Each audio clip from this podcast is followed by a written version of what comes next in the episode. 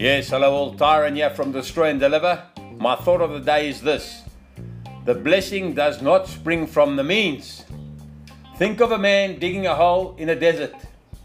He relies on the blessing from God to send rain to fill his well with water. The Lord Jesus is the way, the truth, and the life.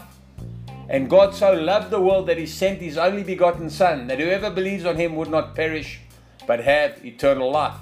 The Lord Jesus is the blessing. We must take this principle across every, every walk of life.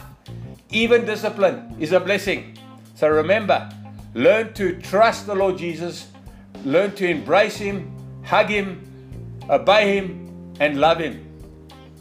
Tyron, signing out.